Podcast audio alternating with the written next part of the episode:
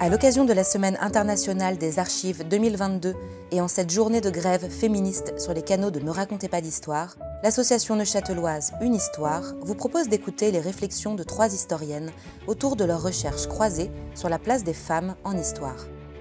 Voici Mélanie Huguenin-Virchaud, historienne, Fiona Silva, chercheuse en histoire à l'Université de Neuchâtel, et Marina Detoro, historienne et archiviste en formation. Bonne écoute! Alors Fiona, toi tu t'intéresses aux femmes de Châteloise, mais pourquoi est-ce qu'on fait de l'histoire des femmes aujourd'hui? Je suis Fiona Silva, je suis chercheuse en histoire à l'université de Neuchâtel et je travaille sur des portraits de femmes neuchâteloises. En fait, l'émergence de l'histoire des femmes en tant que discipline, elle est liée en fait au grand développement de l'histoire sociale au XXe siècle.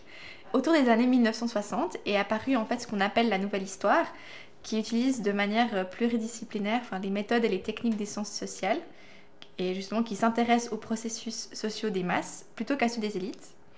Et en fait, l'originalité de l'histoire des femmes réside dans les types de questions telles que quels sont les processus qui ont conduit à ce que les actions des hommes soient considérées comme la norme, en général, et en fait pourquoi les, les actions des femmes soient négligées ou reléguées dans un terrain moins important et euh, particularisé. Après, on peut, enfin, faut-il conclure qu'une femme, elle produit une histoire différente de celle d'un homme? Quel fait en fait la prise en compte des événements et des actions à partir d'autres positions, par exemple celle des femmes, sur les pratiques établies de l'histoire? En fait, ce sont des questions qui rendent les femmes visibles en tant que sujet euh, historique. Et alors pourquoi l'idée que l'histoire des femmes n'est pas pertinente euh, persiste-t-elle? En fait, pendant longtemps, la réponse était liée à la définition même de la science historique, centrée euh, justement sur des valeurs masculines qui ne considéraient que certains événements et processus et mouvements comme dignes d'analyse historique, rendant en fait les femmes presque invisibles ou justement non pertinentes. Et comment on peut expliquer cette exclusion des femmes dans l'historiographie? C'est pas forcément une conspiration maléfique de certains historiens masculins, ni une intention délibérée et consciente d'isoler les femmes de la connaissance historique. En fait, c'est plutôt dû au fait que la science historique, elle s'est principalement intéressée à la vie publique, dans laquelle les femmes n'étaient pas majoritaires, et à la croyance que le modèle idéal d'être humain est l'homme. Après, les critères de construction des faits justement historiques centrés sur la vie publique font référence à une humanité non sexuée, mais font en réalité en fait allusion à la partie masculine de celle-ci. Les historiennes féministes, justement, des années 70, ont compris, comme beaucoup d'autres historiens, qu'écrire sur le passé n'est pas objectif et implique justement de prendre une position politique et idéologique. Et pour cette raison, écrire sur le passé des femmes implique également de prendre une position politique, cette fois-ci explicitement, contre l'historiographie euh, androcentrique dominante, qui s'intéresse justement principalement au processus historique de la sphère publique qui, qui appartient aux hommes et qui utilisent des catégories supposées neutres telles que l'homme, l'humanité et l'universel, en ignorant leur lien en fait avec une action exclusivement masculine.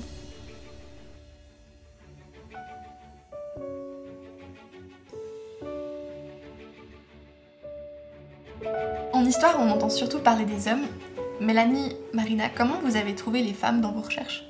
Je m'appelle Mélanie Huguenin-Virchaud, je suis historienne et j'ai fait des recherches sur le contrôle du corps des femmes dans l'accouchement au XIXe siècle. Les femmes de mes recherches étant de la sphère privée, elles n'ont pas laissé beaucoup de traces. Euh, leur histoire était majoritairement orale, donc il faut parfois prendre des chemins de traverse pour pouvoir raconter leur histoire. Euh, je cherchais des sources qui donnaient l'expérience des femmes de la grossesse et de la naissance au XIXe siècle, mais dans les documents écrits par des femmes, il n'y avait au mieux que les biais des sages-femmes qui dénonçaient les accouchements illégitimes, ce qui ne correspondait pas à l'expérience que je souhaitais principalement mettre euh, en lumière. Et donc, pour contourner ce manque de sources directes, j'ai dû aller chercher des sources écrites par des hommes, mais traitant des femmes. Il faut donc être prudente en les utilisant parce qu'il faut lire à travers l'intermédiaire des personnes qui les ont écrites pour atteindre finalement l'expérience féminine. Une autre manière de donner la voix aux femmes dans l'histoire est de partir d'en bas, d'une histoire qu'on ne faisait pas il y a encore quelques décennies, L'histoire n'est pas que celle des grands hommes ou de l'histoire politique, l'histoire est à tout le monde et doit être écrite par tout le monde aussi. Les femmes auxquelles je m'intéresse sont des femmes ordinaires, ce sont des villageoises qu'on ne retrouve pas dans des livres d'histoire, mais il est important de parler des conséquences de leur viol ou de leurs expériences sexuelles hors mariage face à une société encore fortement conservatrice et attachée aux mœurs, et de parler également du rôle des sages-femmes dans ces expériences-là. On peut donc réussir à atteindre ces femmes en se focalisant sur une région dans un temps donné, ce qui nous permet de restreindre l'analyse et d'accéder aux trajectoires individuelles de certaines femmes et ces trajectoires peuvent ensuite être insérées dans une histoire plus globale. Alors, je m'appelle Marina de Toro, je suis historienne et archiviste en formation et j'ai étudié le débat sur le droit à l'avortement en Suisse dans les années 70. Alors, pour ma part, le débat sur le droit à l'avortement en Suisse, eh ben, il se manifeste peu de temps après celui sur le suffrage féminin lors des votations du 7 février 1971. Ce contexte particulier m'a poussé moi, à me questionner sur la place de la parole des femmes dans l'espace public. Je me disais, ben, qui dit droit de vote dit forcément libération de la parole, non? Ben oui, et c'est pas aussi simple, surtout quand il s'agit euh, d'un sujet aussi tabou que l'avortement. Pour ma recherche, j'ai donc cherché la voix des femmes dans les médias romans, euh, la presse, la radio et la télévision euh, notamment. On pense donc d'abord aux militantes féministes, où est-ce qu'on les trouve? Pour l'exemple du mouvement de libération des femmes, qui s'est affirmé en 1971 en revendiquant le droit à l'avortement, à Genève notamment, bah, on voit que les manifestations, les actions du MLF sont souvent invisibilisées dans la presse traditionnelle. Et c'est surtout dans, leurs archives et dans la presse qu'on va retrouver les traces euh, de leurs actions. Et les organisations féminines et féministes autres que le MLF ont également documenté leurs activités et euh, leurs opinions dans le journal Femmes Suisses, qui est désormais disponible en ligne car il est numérisé. Par contre, bah, où est-ce qu'on trouve euh, les autres femmes dans les médias puisque l'avortement concerne toutes les femmes? Eh bien, euh, il y a effectivement les témoignages qui sont quasi inexistants dans les années 60. C'est plutôt le prêtre et le médecin qui monopolisaient la parole sur ce sujet. Et à partir de 1971, avec le lancement de l'initiative sur le droit à l'avortement, on voit que les femmes partagent de plus en plus leur expérience à la radio et à la télévision suisse romande. Elles sont souvent anonymes au début, cachées, puis euh, le sujet devient un véritable problème public dans lequel les femmes ben, tentent de porter leur voix par le témoignage. En revanche, euh, ben, cette parole euh, libérée, elle est constamment encadrée par d'autres discours, parfois bienveillants, souvent moralisateurs, qui viennent du corps médical, politique ou religieux la parole des femmes dans l'espace public et médiatique en fait ne se suffit pas à elle-même et euh, ne fait euh, malheureusement pas le poids à l'époque devant une majorité masculine et conservatrice et surtout quand il s'agit de leur corps. Donc en fait, pour résumer vos recherches, si on ne cherche pas les femmes, on ne les trouve pas. C'est ça? C'est ça. C'est ça.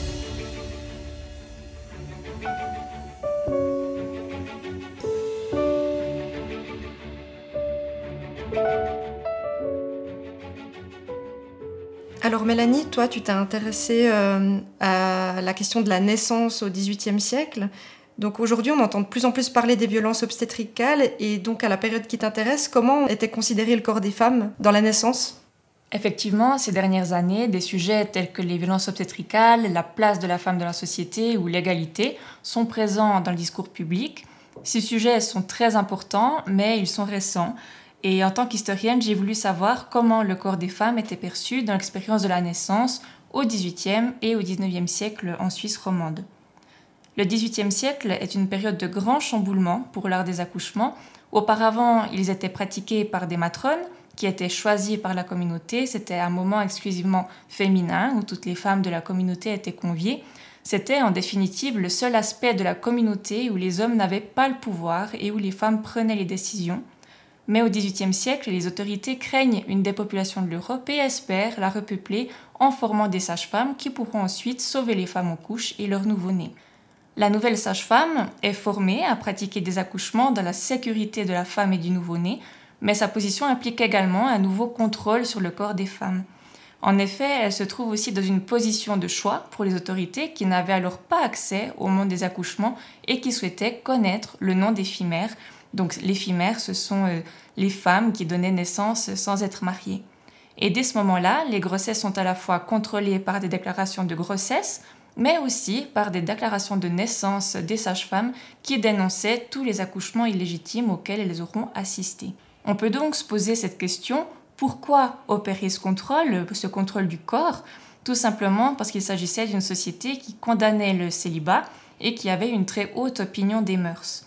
Il existait d'ailleurs des consistoires qui avaient comme rôle de punir les personnes qui buvaient, qui se prostituaient ou qui avaient des relations sexuelles avant le mariage. Les autorités portaient donc de fortes considérations morales sur les fimères et c'est ici qu'un contrôle du corps de la maternité est à l'œuvre.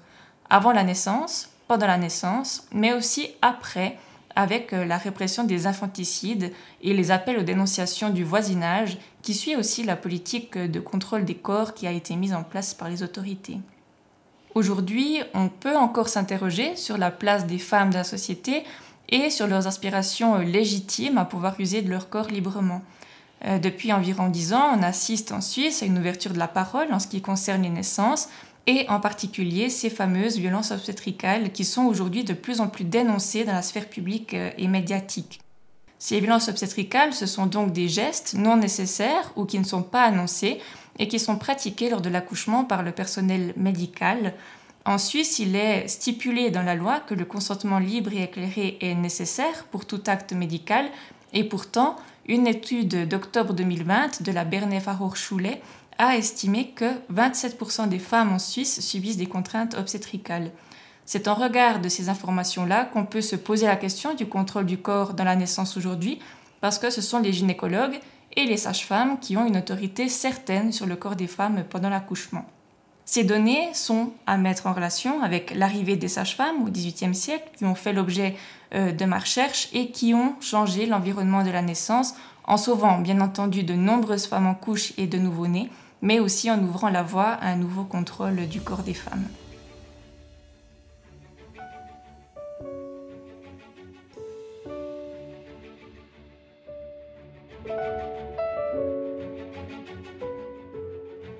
Mon corps, euh, mon choix, c'est un slogan assez répandu aujourd'hui dans les manifestations féministes, notamment lorsqu'elles concernent le droit à l'avortement. Marina, toi qui as travaillé sur les avortements en Suisse, peux-tu m'expliquer d'où ça vient et quels sont les enjeux qui gravitent autour? Alors il faut savoir que la question du droit à l'avortement, elle est intrinsèquement liée au corps des femmes et à leur autodétermination. C'est la scission que va opérer le MLF, le mouvement de libération des femmes, par rapport à d'autres générations féministes lorsque hum, les militantes vont revendiquer l'avortement libre et gratuit à l'aube des années 70. Pour les militantes, l'autodétermination des femmes va au-delà des droits civiques et politiques et passe aussi par la libération de leur corps. Et pour elles, en fait, il s'agit de choisir librement ben, leur grossesse, de se réapproprier le savoir sur la santé sexuelle et sur le contrôle des naissances mais il s'agit aussi de se libérer de ce qu'elles appelaient à l'époque le double travail ménager et professionnel. En bref, pour résumer avec des termes presque anachroniques, nos grand-mères, elles en avaient ras-le-bol des grossesses non désirées et de la charge mentale et des injonctions qui en découlaient. Elles ont manifesté dans la rue et dans les hémicycles, elles ont sensibilisé les femmes, elles ont dressé une liste des gynécologues anti-avortement et elles ont récolté les signatures pour la première initiative pro-avortement. Ces préoccupations autour des naissances et de l'avortement, elles ne sont pas totalement nouvelles à l'époque, mais elles surviennent en réaction à une politique familiale qui est remise en question. Dans les années 60, les milieux hospitaliers et certains gynécologues ont cherché à combattre l'avortement par la prévention, c'est-à-dire par le planning familial qui venait euh, des États-Unis et qui s'installe très très lentement en Suisse et propose des consultations conjugales et de planification des naissances. L'éducation sexuelle, elle devient également, dans certains cantons, euh, un moyen d'accompagner les jeunes dans leur sexualité et surtout euh, un moyen d'éviter les grossesses non désirées. L'arrivée de la pilule, elle a évidemment bousculé les consciences, mais sans entrer dans une logique de libération sexuelle comme on l'entend parfois trop souvent. Elle était prescrite par les médecins pour des femmes qui ont déjà eu des enfants, notamment, et euh, l'idée était de promouvoir l'équilibre familial et la responsabilisation du couple. Les femmes célibataires étaient souvent écartées euh, de ce cadre-là, donc on est bien loin des stéréotypes des 60s et des discours autour de la libération sexuelle. Le corps et la sexualité des femmes étaient donc pensés au sein de la sphère conjugale, hétérosexuelle et maternelle. Lorsque l'initiative pour le droit à l'avortement est lancée en 71, le développement du planning familial n'est pas compris dans le texte euh, des initiants, mais il arrive plus tard, en 1975, avec l'initiative pour la solution du délai qui propose euh, l'interruption de grossesse sur demande des femmes pendant les 12 premières semaines de la grossesse. Pour les initiants, il s'agit dans un premier temps de constater l'échec de la prévention et d'admettre que les interruptions de grossesse existent toujours, qu'elles concernent tout le monde et que les femmes ne sont pas égales face à une grossesse euh, non désirée. La loi en vigueur à l'époque était la suivante. l'avortement est prohibé et seuls les médecins et les experts peuvent décider une interruption de la grossesse pour préserver euh, la santé de la femme enceinte. En résumé, en fait, c'est la vie à naître qui l'emporte sur euh, l'autodétermination des femmes. En plus de ça, les cantons interprètent la loi à leur manière et certains sont plus souples que d'autres sur la notion de santé des femmes, c'est-à-dire que les cantons libéraux considéraient le bien-être social comme euh, euh, étant, faisant partie de la santé euh, des femmes, alors que les autres, les plus conservateurs, s'en tenaient à la définition médicale stricte. Donc cette situation, elle fait écho en 2022 à celle des États-Unis où les États conservateurs durcissent l'accès à l'avortement en imposant le droit à la vie. L'État et les médecins décident donc à la place des femmes et c'est la protection de la grossesse qui passe avant tout.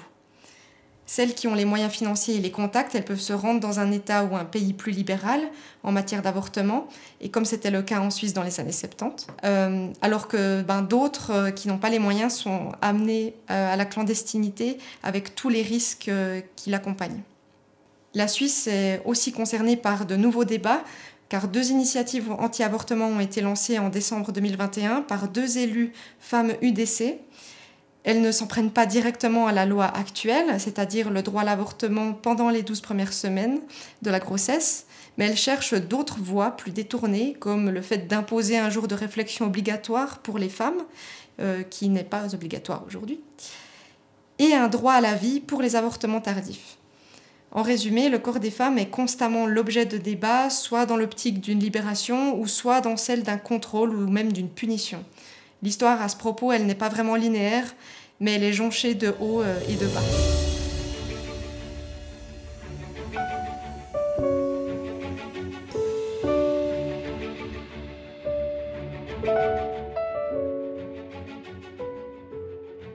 Bon, les filles, maintenant on sait que les femmes, c'est pas ce qui manque dans l'histoire, mais quand on fait de l'histoire des femmes, est-ce qu'on fait forcément de l'histoire du féminisme? Qu'est-ce que tu en penses, toi, Mélanie? Ben, Dans le cadre de ma recherche sur les naissances au XVIIIe siècle, c'est pas le cas. Euh, j'ai pu remarquer que les historiens et les historiennes s'étaient avant tout penchés sur l'histoire de la médicalisation, donc les techniques médicales, les découvertes, les instruments médicaux ou les grands médecins, par exemple. Cependant, en se focalisant sur la médicalisation et ainsi uniquement sur l'acte physiologique de l'accouchement, cette histoire médicale a laissé de côté tout ce qui l'entoure et qui n'est pas du niveau de la pratique médicale, comme les comportements de la naissance, le lieu de l'accouchement, les traditions, les femmes qui accouchent et les femmes qui l'entourent.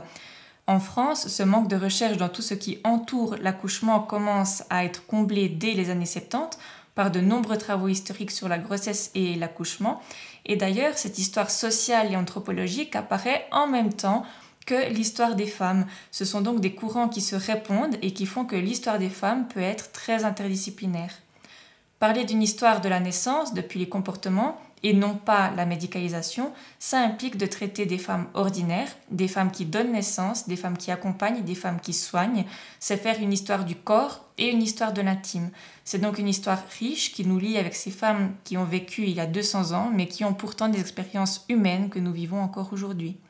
Euh, et toi, Marina, tu as travaillé sur euh, l'avortement en Suisse et ça a donné quoi dans ton cas au niveau de l'histoire des femmes et du féminisme? Bon, ben c'est vrai que l'histoire des femmes, elle dépend beaucoup aussi de l'histoire du féminisme et des mouvements féministes. Et pendant les années 70, les historiennes, elles se sont demandé, ben, est-ce que les femmes ont une histoire? Et c'est vrai qu'après des années d'invisibilisation dans la recherche historique, il y avait de quoi se poser la question. Et quand on n'a pas de guide, pas de base, pas de modèle, ben, comment comprendre et écrire cette histoire? L'écriture de l'histoire des femmes, elle a donc émergé dans un contexte plutôt militant qui est étroitement lié à l'histoire du féminisme. Et si on s'en tient à la définition moderne euh, stricte, le féminisme prend racine au XIXe siècle et son histoire aussi. Il est donc peu recommandé de parler de féminisme lorsqu'on étudie les femmes au Moyen Âge, au risque de mettre les pieds dans le plat de l'anachronisme. En résumé, l'histoire des femmes, elle peut remonter au paléolithique, alors que l'histoire du féminisme est un peu plus récente, mais on peut aussi faire les deux en même temps et intégrer d'autres disciplines. Par exemple, l'histoire de l'avortement, pour ma part, euh, et surtout l'avortement comme pratique, euh, en plus des questions autour de sa légalisation, elle fait également intervenir d'autres disciplines comme la médecine, le droit, la sociologie, etc. On appelle ça en histoire l'interdisciplinarité et c'est très apprécié dans la recherche actuelle. Et du coup, toi, Fiona, vu que tu as travaillé sur des portraits de femmes, est-ce que tu as des exemples euh, de cette différence entre histoire des femmes et histoire du féminisme? Bah oui, comme tu l'as dit, en fait, l'histoire des femmes, ça s'applique à toutes les époques. Donc quand j'écris des biographies de femmes, justement, je m'intéresse autant à la préhistoire qu'à l'époque moderne, qu'à l'époque contemporaine. Mais euh, justement, j'ai aussi des biographies de femmes féministes, comme par exemple Emma Porret ou bien euh, plein d'autres femmes qui, étaient, qui faisaient partie du mouvement suffragiste ou féministe. Mais j'ai aussi des femmes qui proviennent d'horizons différents, euh, tels que des paysannes, des ouvrières ou encore des artistes peintres. Je trouve qu'on on voit vraiment la distinction entre histoire des femmes et histoire du féminisme.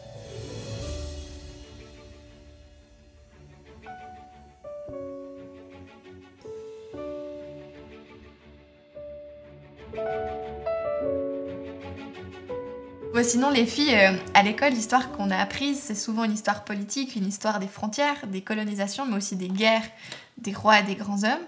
Et dans l'éducation, en fait, les femmes, elles sont plus forcément présentes en histoire. Et sinon, Mélanie, nous, qu'est-ce qu'on peut faire à notre échelle? En tant qu'historienne, on veut redonner une place à ces femmes dans l'histoire, redonner une voix à cette moitié d'humanité qui a trop longtemps été négligée par l'histoire, alors que les femmes ont fait, oui, euh, partie de la sphère privée, hors du politique, mais cela ne signifie pas que leur histoire n'est pas intéressante ou qu'elle n'a pas de valeur. Euh, bien entendu, les sources nous limitent dans ce qu'on peut raconter, parce que de nombreux documents sont produits de la main d'hommes, c'est un fait, mais on peut utiliser des chemins de traverse on peut raconter des éléments différents de ce qui a été fait jusqu'à aujourd'hui. On peut continuer à rechercher les femmes qui ont contribué à façonner le monde d'aujourd'hui. On peut faire une histoire sociale qui inclut les femmes, mais on peut aussi faire une histoire du quotidien qui parle des femmes ordinaires qui faisaient partie de la sphère privée et qui ont été oubliées. L'histoire à l'école doit réfléchir à intégrer les femmes parce qu'en ne le faisant pas, elles participent à perpétuer les inégalités entre les hommes et les femmes dans notre société il faut intégrer l'histoire des femmes à part égale avec l'histoire des hommes. Euh, cette histoire peut être différente, mais il n'empêche que les progrès sociaux en matière d'égalité des genres résultent de luttes, d'actions et de revendications dont il faut parler. Il faut également inclure des modèles identificatoires positifs, inclure les femmes tout au long du récit historique et ne pas reproduire de stéréotypes de genre. C'est en parlant des femmes en histoire qu'on offre des modèles d'identification aux filles et qu'on leur ouvre le champ des possibles. C'est donc un travail immensément important et puissant pour les jeunes filles d'aujourd'hui qui est attendu des historiens et des historiennes, mais aussi des enseignants et des enseignantes et des parents. Et toi, euh, Marina, qu'est-ce que t'en penses? Ben, ce que je vois, c'est qu'on n'est malheureusement pas habitué euh, à considérer la présence des femmes dans l'histoire, euh, à l'école, dans l'éducation et à l'université aussi. Euh, Alice Riva, célèbre autrice vaudoise, elle faisait ce constat euh, aussi en 1945 dans son texte Un peuple immense et neuf. Elle euh, se disait en fait stupéfaite de l'omniprésence des femmes dans la vie quotidienne et face à leur absence dans la littérature et dans l'histoire. Donc avant Simone de Beauvoir, Alice Riva, une Suissesse, elle était déjà pionnière pour son époque et elle diffusait ses réflexions féministes à travers l'écriture et surtout à travers la fiction. Mais sa réflexion autour de l'absence des femmes, elle est toujours d'actualité. Euh, Lecoq, journaliste et essayiste féministe en France, elle vient de publier un livre euh, intitulé Les grandes oubliées, Pourquoi l'histoire a effacé les femmes, préfacé euh, par l'historienne Michel Perrault. Titiou Lecoq, elle résume assez bien le mot d'ordre de la recherche en histoire des femmes et qui s'applique également à l'histoire des minorités. Et comme on, l'a dit précédemment, je cite, Tant qu'on ne cherche pas les femmes dans l'histoire, on ne les trouve pas. En réalité, très peu, voire aucun exemple féminin n'a fait l'objet, euh, pour ma part, euh, d'une leçon entière quand j'étais à l'école obligatoire. Et euh, en soi, c'est pas l'histoire qui pose un problème, comme tu l'as dit, Mélanie, parce qu'elles étaient présentes, elles ont, elles, n'ont pas été inactives. Mais ce qui pose un problème, c'est plutôt les approches de la recherche, de l'éducation sur la moitié de l'humanité, tout simplement. Donc certes, on ne peut pas inventer des femmes là où il n'y en avait pas, ni trouver des sources qui n'ont jamais été produites, mais il s'agit plutôt de s'intéresser aux derniers travaux, qui sont quand même nombreux aujourd'hui, et de se poser les bonnes questions et de fouiller les archives qui sont encore inexplorées, ou de réévaluer des documents euh, qui ont été euh, volontairement mis de côté euh, car considérés comme inintéressants. Bon ben Fiona, du coup, est-ce que toi tu as le mot de la fin pour cette histoire? L'histoire des femmes, je dirais qu'elle doit descendre dans la rue Je pense que le temps est venu pour que l'histoire que nous avons construite au cours des dernières décennies, elle fasse partie des connaissances habituelles et nécessaires de notre société. Et surtout, j'aimerais que en fait, notre société redonne la place légitime aux femmes, la place qu'elles ont toujours eue et qu'elles auront toujours. L'histoire des femmes doit être de culture générale et non spécifique, qu'elle soit faite par et pour tout le monde. Et l'histoire des femmes, elle devrait faire partie de l'histoire avec une majuscule et elle devrait être incluse dans les programmes d'histoire sans qu'il soit nécessaire de la qualifier d'histoire des femmes. Vous venez d'écouter Mélanie Huguenin-Virchaud, Marina Detoro et Fiona Silva sur les ondes d'Ultraviolette en partenariat avec Une Histoire. Un podcast réalisé par Pauline Lecomte sur une idée originale de Gilliane Kern. À bientôt!